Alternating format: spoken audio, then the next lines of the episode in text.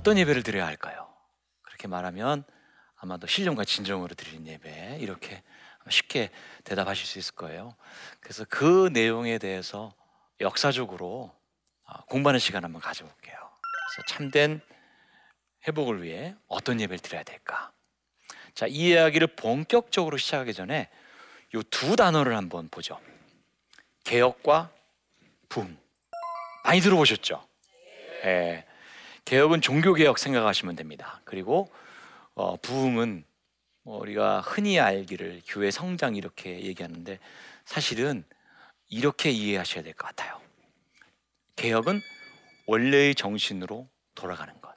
자, 리폼이에요. 리폼이란 말은 개혁한다는 말은 뭐냐면 원래의 정신으로 돌아가는 거예요. 원래의 정신 회복하는 겁니다. 그래서 원래 예배 정신이 뭐였나 이거 알면 되겠죠, 그죠? 네, 잘 오셨어요. 그러니까 오늘 그 얘기를 할 겁니다. 두 번째로 부흥인데요. 부흥은 우리가 성장한다고 생각하고 있지만 그게 아니고 리바이벌이에요. 그 바이타민 그다 어원이 같아요. 예, 바이탈 생동감 있는 이게 다 어원이 같아요. 뭐냐면 생명이에요, 생명. 부흥이라는 건 뭐냐면 이렇게 막 교회가 늘어나는 것도 부흥인데 이 마음 속에서 예수의 생명이 살아나는 거예요. 원래의 예수님의 마음이 아 옛날에 그 주님을 만났을 때의 경험이 감동이 감격이 감사가 감자가 많네요. 근데 해보니까 그게 살아나는 거예요. 그게 부흥이에요. 이걸 염두에 두고 우리가 회복해야 할 예배, 간직해야 될 예배가 뭘까 한번 생각해 보죠. 개신교 예배 그러면 우리는 흔히 우리 흔히 하는 표현으로 장로교 이렇게 생각을 하거든요. 근데 교단이 굉장히 많은 거 아시죠? 네. 근데 교단이 많으니까 아왜 이렇게 교단이 많어? 똑같이 드려야 되는 거 아니야라고 생각하실 텐데 여러분 그렇지 않아요. 종교 개혁가들도 달랐어요. 서로 서로. 루터하고 깔뱅하고 쯔빙글리가 생각이 조금씩 달라요. 근데 그 이상이 있는 게 아니에요. 여러분들 다 똑같이 생겨봐요. 얼마나 무섭겠나. 개신교 예배는 이렇게 엄청난 다양성을 가지고 있어요. 그래서 처음에 개신교가 태동했을 때부터 종교개혁 시기부터 아까 말씀드린 대로 개혁가들이 다양한 예배를 드렸습니다. 루터는 굉장히 상징이나 그림, 음악 이런 것에 대해서 관심도 많았고 실제로 예배에서 사용도 했어요. 우리나라에 루터 교회 있는 거 아시죠? 가보셨어요? 예, 그거 보세요. 어, 잘 알려지지 않은 교회들이 많아요. 성공회, 예, 성공회 교회도 실은 어, 우리나라에 많지는 않습니다. 그래도 나름대로 그 굉장히 예전적인 전통을 잘 가지고 있는 교회죠. 그런가 하면 감리교회, 장로교회, 그 다음에 우리가 잘 알고 있는 침례교회. 침례교회는 개교회 중심이에요. 그리고 평신도들에게 굉장히 많은 어, 권한이 부여가 됩니다. 많이 다르죠. 혹시 퀘이커 들어보셨어요? 요즘엔 친우회라고 부르는데 혹은 프렌즈 친구들 친우회죠. 거기 예배를 가면요 형식이 없어요. 그래서 어, 느닷없이 이렇게 말씀을 읽다가 이야기하기도 하고 기도도 하고 그런 교회도 개신교의 범주 안에 들어가요. 얼마나 다양한 겁니까? 여러분 우리는 솔직히 말씀드리면 우리는 일치 뭐 이렇게 한 가지 통일 이런 것에 대해서 굉장히 어 막 뭐랄까요 그렇게 꼭 해야 될 것 같고 그런 생각 가지고 계시죠. 근데 요즘 애들은 그런 거 별로 안 좋아한다면서요. 예, 개성이 존중받는 시대예요. 저는 예배도 그렇게 되어야 한다고 생각을 해요. 그리고 이미 이미 어, 정말 수많은 교회들이 있잖아요. 다양한 방식으로 하나님께 영광을 돌리고 죄를 고백하고 치유받고 회복되는 그런 경험을 하고 있어요. 제가 가져온 표는 그냥 이 사이에도 얼마나 많겠어요. 그죠? 순복음 교회. 여러분 순복음 교회 가보시면 아시겠지만 이렇게 손을 얹고 기도하는 환부를 그다음에 주여 삼창 같은 거 하잖아요. 어, 통성기도 같이 하고 다양합니다. 음악도 다양해요. 어, 떤 교회 가니까 굉장히 그 어, 뭐랄까요 그 클래식 예, 이런 쪽의 예배를 드리는 교회도 있고 어떤 교회가 교회를 갔더니 예, 가시팔송 많이 부르는 그런 교회도 있고요. 모두 다다 아름다운 모습들이에요. 그러니까 우리가 너무 이렇게 어 나랑 스타일이 안 맞네 안 맞을 수 있어요. 안 맞을 수 있는데 용납할 수 있는 거예요. 용납할 수 있죠. 아 그렇게 예배를 드리면 돼요. 제가 사진을 가져왔어요. 네, 이건 경동교회입니다. 경동교회는 건물도 좀 특이해요. 아시는 분은 아실 텐데 어, 우리 한국 건축의 어, 천재 건축가로 남아 있는 김수근 씨가 디자인을 했어요. 그래서 지금 보시면 아, 잘 느껴지실지 모르겠는데 그 카타콤베 그 옛날 지하 무덤을 형상화해서 안쪽에가 노출 콘크리트를 이렇게 지었어요. 예, 그렇게 짓는 교회도 있는 거예요. 그러니까 아, 그러면 딱 들어가면 여러분이 느끼기에 밝고 하얀 교회도 좋은 교회죠. 하지만 이렇게 어둑어둑하면서 경건미가 있는 교회도 좋은 교회인 거죠. 아, 이런 다양한 시도들이 있다는 거죠. 자, 아까 말씀드렸던 성공의 주교자 성당입니다. 아, 특이하게 생겼죠. 이 성당은 어, 건축하는데 상당히 오랜 세월이 흐른 거 유명한 일화로 남아 있어요. 건축하다 예산이 부족해서 도중에 못 졌어요. 근데 영국에 있던 어떤 도서관 사사가 방문했다가 어, 이 교회 청사진 옛날에 건축 도면이 저희 도서관에 있어요. 그래가지고 영국에서 가져다가 완성했잖아요. 예, 지금 서울시청 앞에 있는 거 위는 그 한옥식이죠. 예, 그리고 밑에는 이제 로마네스크라고 하는데 예, 전통 어, 교회의 양식으로 지어, 서 아주 특이한 모양을 하고 있죠. 이런 교회는 많이 보셨을 거예요. 어, 예. 만나 교회나 온누리 교회 이런 교회는 현대적인 예배를 어, 많이 보셨군요. 어, 현대적인 예배를 드리는 것으로 유명하죠. 근데 만나 교회는 일부 예배는 또 그 도유식이 있는 전통 예배를 드리고요.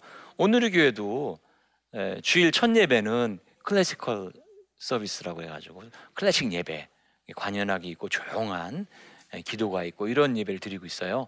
자 이런 다양한 예배를 통해서 우리는 뭘 알 수 있냐면 아 하나님께서 다양하게 사람들을 만드셨고 교회도 다양한 모습으로 마음껏 자유롭게 예배드리라고 이렇게 배려해 주셨구나 하는 걸 우리가 느낄 수가 있는 거죠.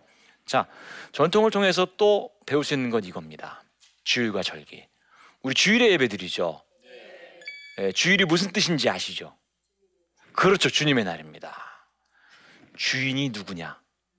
예, 일주일의 첫 시작을 예배와 함께, 주님과 함께 모든 우선순위가 주님으로부터예요. 시간의 중심 이런 의미를 담고 있어요. 그래서 어, 주님의 날을 처음에 만들었을 때 예수님이 부활하신 날을 기준으로 했어요.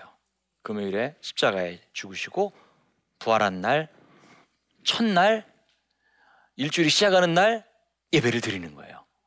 그러니까 다른 종교랑은 다른 거죠. 이슬람 거기는 이제 금요일에 드리고 그리고 유대교는 토요일에 드려요.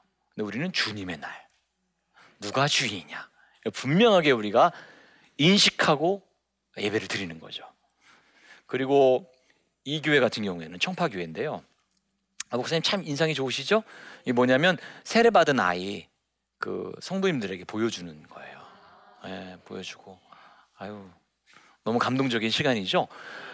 자, 청파교회는 뭐라고 얘기를 하냐면 시간에 매듭을 짓는다 이렇게 얘기해요. 무슨 뜻인고 하니 사순절이 시작될 때 성찬식을 해요. 그러면서 여러분 사순절이 시작되었습니다. 우리 다시 마음을 다잡고 주님께로 나아갑시다. 자, 요거는 세상의 달력과는 다르게 인격이 생기는 달력이에요. 무슨 인격이에요? 예수님과 함께 걸어가는 시간이에요. 그러면 세상 속에 살고 있지만 그리고 유한한 임시의 시간을 살고 있지만 우리가 영혼과 함께 동행하는 거예요. 그런 시간을 누리시길 바랍니다. 또 한 가지 배울 수 있는 거. 아, 라틴어가 나오네. 예, lex orandi, lex credendi. 이게 뭐냐면요. 뭔가 있어 보이죠. 그죠? 예. 따라해 볼까요? Lex orandi. Lex credendi. 이게 뭐, 무슨 뜻이냐면요. 기도의 법과 신앙의 법이란 뜻이에요. 제가 설명을 드릴게요. 기도를 하면서 문장을 읽으면서 어, 시편을 읽으면서 감동을 받는 거예요. 아, 그게 기도의 법이에요. 기도가 우리의 신앙을 만들어줘요. 맞죠? 읽는 거, 보는 거. 반대로 우리가 신앙 고백을 해요. 아, 주님 믿습니다. 근데 이 신앙 고백이 예배 안으로 자연스럽게 들어와요. 그래서 우리 사도신경 하는 거잖아요. 그래서 그건 이제 사중구조라고 하는데 주님께서 부르시고 말씀 듣고 감사하고 파송받고 아, 이런 얼개가 있어요. 예배 얼개, 예, 예배의 틀 이런 것들도 굉장히 중요하니까 예배 순서 순서 하나 하나가 다 중요해요. 그러니까 그냥 허투루 보내시면 안 돼요. 아니 설교 시간에 안 늦으면 돼 이러시면 안 돼요. 축 심지어 축도만 받으면 돼 아니에요. 하나의 드라마예요 이게. 여러분들이 그런 것들을 중요하게 생각하는 분들 되시기 바랍니다. 자 그리고 두 번째로 우리가 이걸 생각해 봐야 돼요. 원래 기독교인들은 어떤 예배를 드렸나? 원래 기독교인들, 초대교회 기독교인들은 여러분들이 어, 교회 다녔던 사람들 그때 당시 교회라고 해야 우리처럼 뭐 예배당이 그렇게 좋은 예배당에서 드린 것도 아니었어요. 근데 이분들이 심지어 핍박 받아가지고 안디옥으로 도망갔는데 거기서 어떤 호칭을 얻었냐면 그리스도인이다. 무슨 뜻이에요 이게? 그리스도를 따르는 사람들. 네, 예배의 기본이에요. 그러니까 세상의 가치관이 아니고 주님이 누구인가를 잘 알았던 거예요. 사고 방식이 다르고 행동하는 내용이 달라요. 그 사람들에게 감동을 준 거예요. 여러분 요새 교회 평판이 안 좋잖아요, 솔직히. 너무 안타깝죠? 여기서 배울 수 있는 게 있어요. 예, 우리가 뭐 힘으로, 능력으로, 뭐 재물로 세상을 바꾸는 게 아니에요. 영향력이에요. 자, 두 번째로 요세프스가 뭐라고 말했냐면 유대교 역사학자죠. 그리스도인이라는 종족. 그러니까 이 사람들은 뭔가 나라로 구분할 수가 없는 거예요. 아, 이 사람들은 예수 그리스도를 따르는 사람들. 예, 아주 훌륭한 사람들. 그게 어디서 드러나냐면 바로 세례에서 드러나요. 세례. 여러분들이 잘 아는 구절이죠. 너희가 다 믿음으로 말미암아 그리스도 예수 안에서 하나님의 아들이 되었으니 누구든지 그리스도와 합하기 위하여 세례를 받은 자는 그리스도로 옷 입었느니라.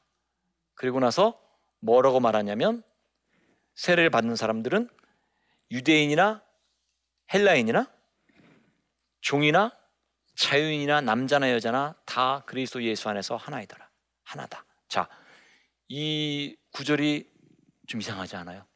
이전까지 사람들은 사람에 대해서 그냥 복수의 대상이고 별 인격이 없었어요. 근데 기독교가 뭐라고 말하냐면 하나님의 형상, 하나님의 자녀, 소중한 존재, 선택받은 존재 이렇게 얘기를 해요.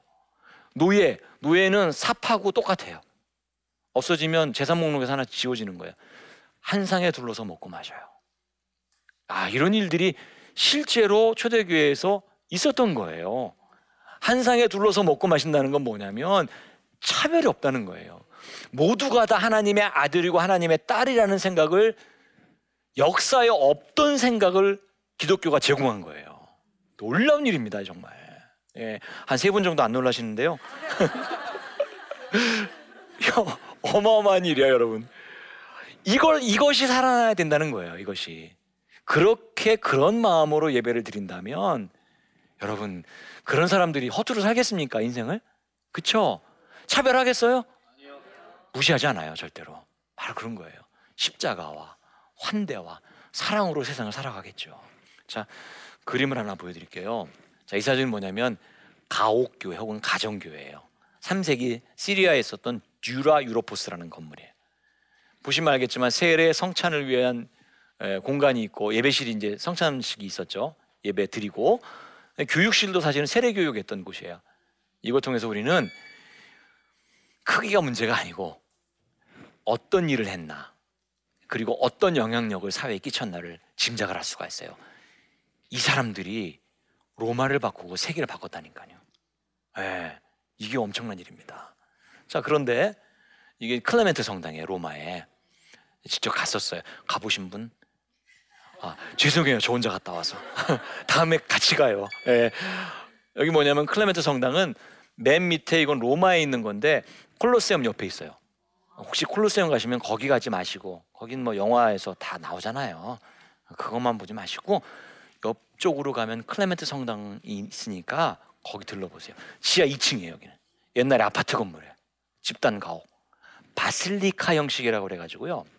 뭐냐면 교회가 어, 공인되거나 기독교 공인 후에 건물을 져야 되는데 이전까지는 뭐 카타콤베 지하 무덤에서 드리고 회당 빌려드리고 가정에서 드리다가 관공서 건물을 가지고 왔어요. 그래가지고 관공서 형식으로 지은 거예요. 좀 화려하죠. 근데 별로 좋은 현상이 아니에요. 그 뒤에 지금은 1층 고딕 형식으로 졌어요. 제가 내부를 보여드릴게요. 이게 지하예요. 그래서 미트라스 교랑 같이 나눠서 썼어요. 초라한 공간. 벌써 다르죠? 바실리카. 이렇게 좀 크잖아요. 높이도 좀 있고. 자, 고딕. 예, 그 웅장하죠. 근데 여러분 좋아하시면 안 돼요. 뭐가 문제냐면 이렇게 발전해 오면서 실은 영성을 잃어버리는 거예요. 아, 영성을. 지하의 영성을. 아, 그 가난하고 힘들었던 시절에 그 주님을 악망하던 그 마음이 사라져 버리게 돼요. 옛날에는 다 어, 초라하게 뭐 직위 아까 말씀드렸죠 차별이 없었어요. 나중에는 감독 저 같은 사람이죠 목사 이런 사람 지위가 갑자기 높아지더니 국회의원하고 연봉이 같아져요. 어, 굉장히 좋아하시네요. 그러면 안 되는 거잖아요. 그렇죠? 자 이런 걸 보면서 우리가 뭘할수 있어요? 아 원래 예배의 모습은 형식보다 정신이구나. 예, 그 정신을 우리가 회복해야 되겠다. 그리고 마지막으로 영향력이에요. 자, 예배자들은 예배 잘 드리는 곳으로 끝나는 게 아니에요. 그 다음 과정이 중요하단 말이죠. 그 다음 과정이 뭐냐면 나가서 예배자로 살아가는 거죠. 정의를 행하며 인자를 사랑하며 겸손하게 내 하나님과 함께 행하는 것이 아니냐. 그러니까 우리가 예배를 드린다고는 하지만 여러분들이 중요한 게 뭐냐면 말에나 일에나 다 그리스도의 이름으로 사는 게 더 중요해요. 예, 어쩌면 그것을 선순환이라고 그러죠. 예배에서 배운 그대로 그 말씀을 채워서 나가서 사람들에게 그 말씀의 영향력을 끼치는 존재가 되라는 얘기죠. 예, 그냥 자기 혼자 만족하고 사는 것이 아니라 세상을 변화시키는 삶. 그게 예배자가 가져야 될 궁극의 삶의 자세라고 저는 생각을 해요.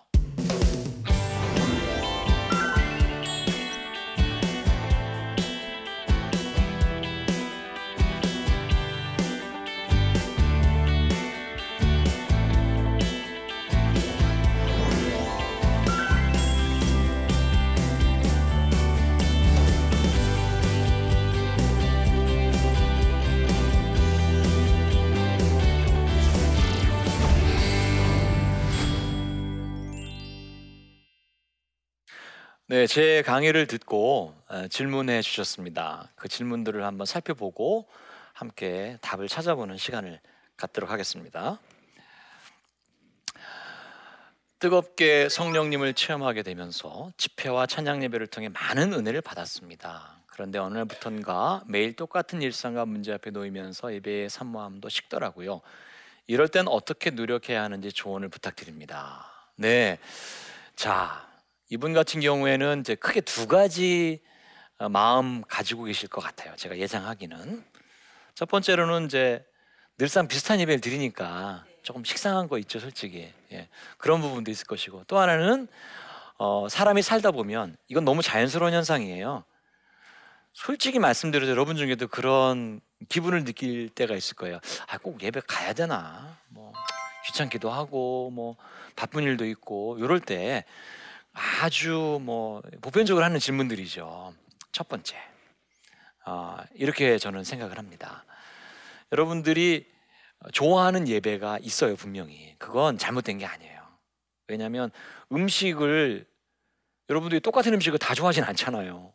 어떤 사람은 냉면 좋아하고 어떤 사람은 온면을 좋아하고 어떤 사람은 짜장면 좋아하고 어, 그러니까 그걸 자연스럽게 생각하세요. 그래서 여러 가지 예배 경험을 만약에 한 교회에서 못 하시겠거든 여러분들이 한번 집에서 찾아보시면 됩니다. 예를 들면 우리 교회는 너무 조용해. 그럼 집에서 울부짖으며 기도하시면 돼요. 아 우리 교회는 너무 어 내가 좋아하지 않는 복음성가만 불러. 그러면 여러분들이 집에서 찬송가 부르시면 돼요. 그러니까 보완하는 거로 여러분들이 어, 여러분들 예배 생활을 좀더 다양하게 만끽하셨으면 좋겠어요. 또 하나는 여러분들이 거룩한 의무감도 필요해요. 왜냐하면 여러분들이 그러지 않으면 쓰러져요. 충진되지 않기 때문에 그 위기의식을 가지시라고요. 예. 그럴 때마다 아 내가 내가 충분하다고 생각하지만 내가 다 갖추었다고 생각하지만 여러분 바울 사도 보세요. 뭐라고 그래요? 날마다 나를 쳐서 복종케 한다고 얘기하잖아요. 혹시라도 내가 버림받을까 두려워서. 아니 그분도 그렇게 하는데 우리가 너무 아니한 거 아니에요? 솔직히. 예. 그런 마음을 품으셨으면 좋겠어요. 자, 긴장도 좀 해야 되고요. 예. 자, 두 번째 질문 보겠습니다. 아, 연년생 남자애를 야영에 지치다 보니 예배의 자리를 잃은 지도 3년이 넘어선 것 같습니다. 예배를 드리러 가도 무감각해지는 제 모습을 보는데요. 주변 엄마들을 보면 다 그런 것 같아 힘을 내보려고 합니다. 저 같은 엄마들은 어떻게 예배를 회복할 수 있을까요? 아유, 정말 남의 얘기 같지 않죠. 아이 키워보신 분들 육아가 얼마나 힘듭니까 이게 세상에서 제일 힘든 일. 할머니들이 그러잖아요. 애 보다가 예, 더 빨리 늙는다고 그러시잖아요. 아 이게 사실 이거 엄연한 현실이에요. 그래서 실은 여러분들 이거 굉장히 중요합니다. 교회에 부탁하고 싶은 거 있어요. 혹시라도 여기 목사님들이 이 방송을 보신다면 교회에 유모차를 끌고 예배드릴 수 있는 환경을 좀 만들어 주세요. 우리가 환대라고 했잖아요. 환대. 아까 우리 배웠잖아요. 아니 왜 교회가 왜 애들이 시끄럽다고 구박을 하면 안 되죠. 애들도 어떻게 거기서 무슨 배움이 있을지 어떻게 알아요, 저희가. 예. 네. 그러니까 그런 배려가 필요하겠다. 우선 그 부탁을 드려요. 질문하신 분에게 대답, 대답하는 게 아니고 우리 교회 전체에게 그런 시설, 그 다음에 잠옷실 예, 이런 시설도 꼭 화려하고 뭐 좋고 이럴 필요는 없, 없습니다. 시설이 있다는 게 중요해요. 자 그리고 엄마에게 얘기합니다. 어머님 조금만 참으세요. 조금만 참으세요. 지금 갈망하는 마음이 있다는 것 자체가 아름다우세요. 너무 아름다우십니다. 힘들어도 죄책감 갖지 마시고 그러나 나중에 더 어, 예배를 잘 드릴 수 있는 환경이 되거든 마음껏 예배 드리세요. 예, 지금은 준비하세요. 또 하나 그렇다고 해서 경건 생활에 소홀하시면 안 됩니다. 단순한 기도라도 괜찮아요. 다 들으시거든요. 왜 시편에 작은 신음 소리에도 응답하시잖아요. 자, 그런 신뢰와 기대와 소망이 있으면 되죠. 자, 제가 그래서 우려해드리고 응원합니다. 예, 저 죄송하지만 이 질문하신 분을 위해서 박수 한번 부탁드려요. 자, 마지막 질문 보겠습니다. 마지막 질문입니다. 저는 유럽에서 이민교회를 섬기는 평신도 선교사입니다. 점점 교회에서 설교를 요청해 주시는 기회들이 많아지는데요.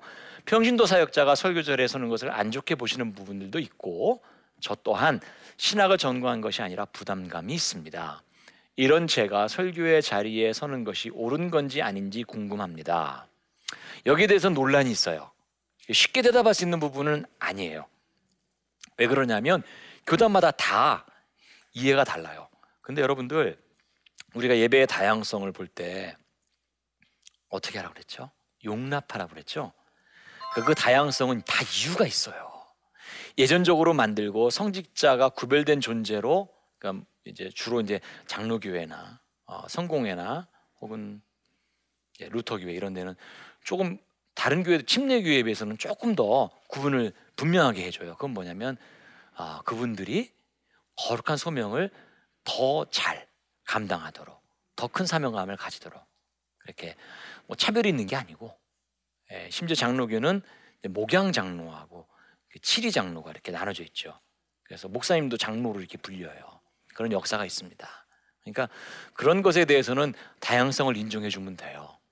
그리고 참고로 역사를 통해서 많은 평신도 사역자들이 있었습니다. 그리고 설교와 교육에 중요한 역할을 감당했죠. 예를 들어 깔뱅 같은 경우에는 안수 받지 않았어요. 예, 그런 분도 많아요. 예, 그런 부분에 대해서는 교단에 따라서 다양성이 있으니까 그 교단의 성향과 그리고 또 교단마다 법이 있거든요. 그걸 감안해서 활동하시면 됩니다. 그리고 꼭 설교가 아니더라도 다른 형식으로 설교를 부르기도 해요.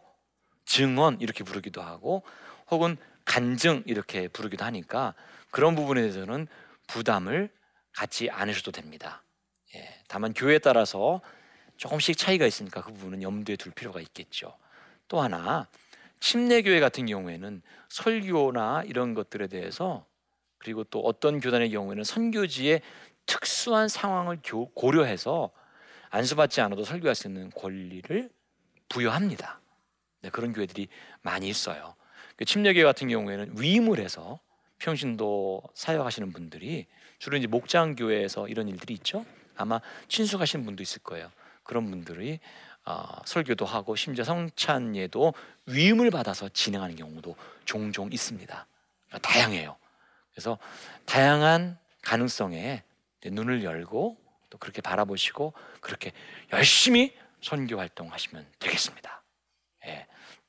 우리 선교사님을 위해서도 한번 박수 한번 보내드리죠.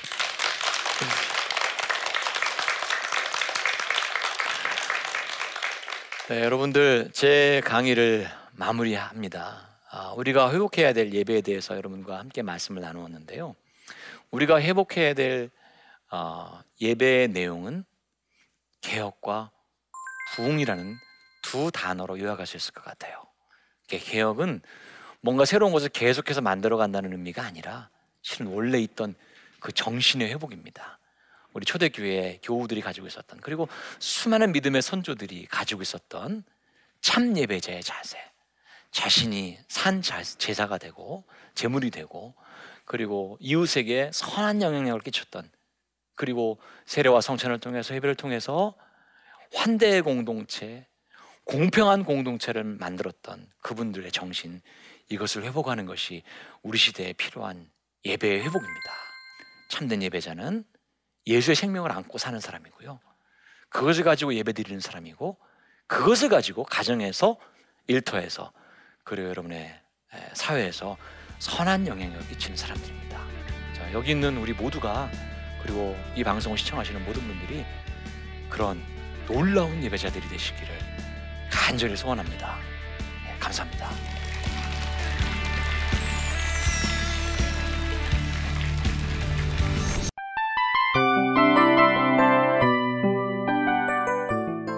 이 프로그램은 청취자 여러분의 소중한 후원으로 제작됩니다.